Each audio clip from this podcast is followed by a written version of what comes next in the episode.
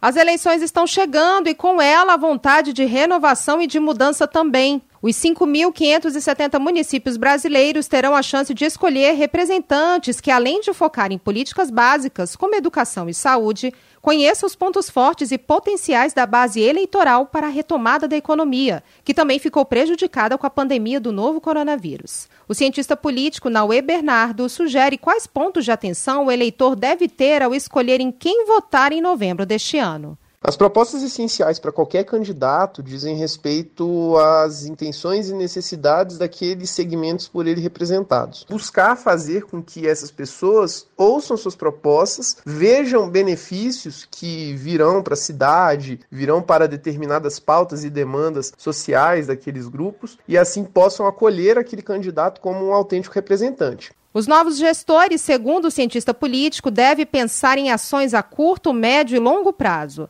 Para nortear esses gestores antes e depois das eleições, o Sebrae elaborou um guia com 10 dicas e 100 ações para fortalecer a identidade do município, desburocratizar e simplificar, qualificar quem mais precisa e gerar mais empregos.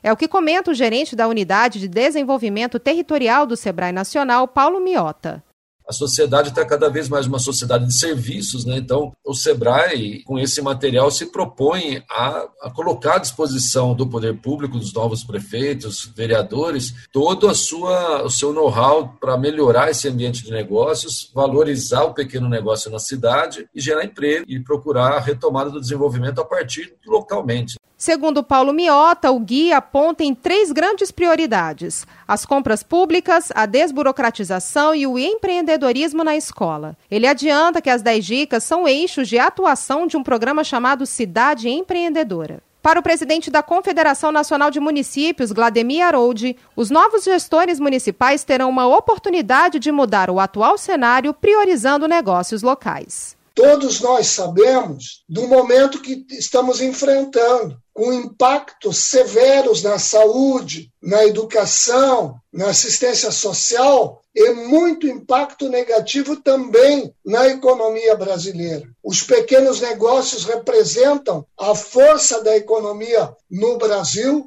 muito importante neste momento, porque o pequeno negócio é responsável por geração de emprego e renda, e é isso que nós estamos mais precisando neste momento. Para conhecer algumas ações empreendedoras desenvolvidas por municípios de todo o Brasil, acesse www.prefeitoempreendedor.sebrae.com.br. Reportagem Jalila Árabe.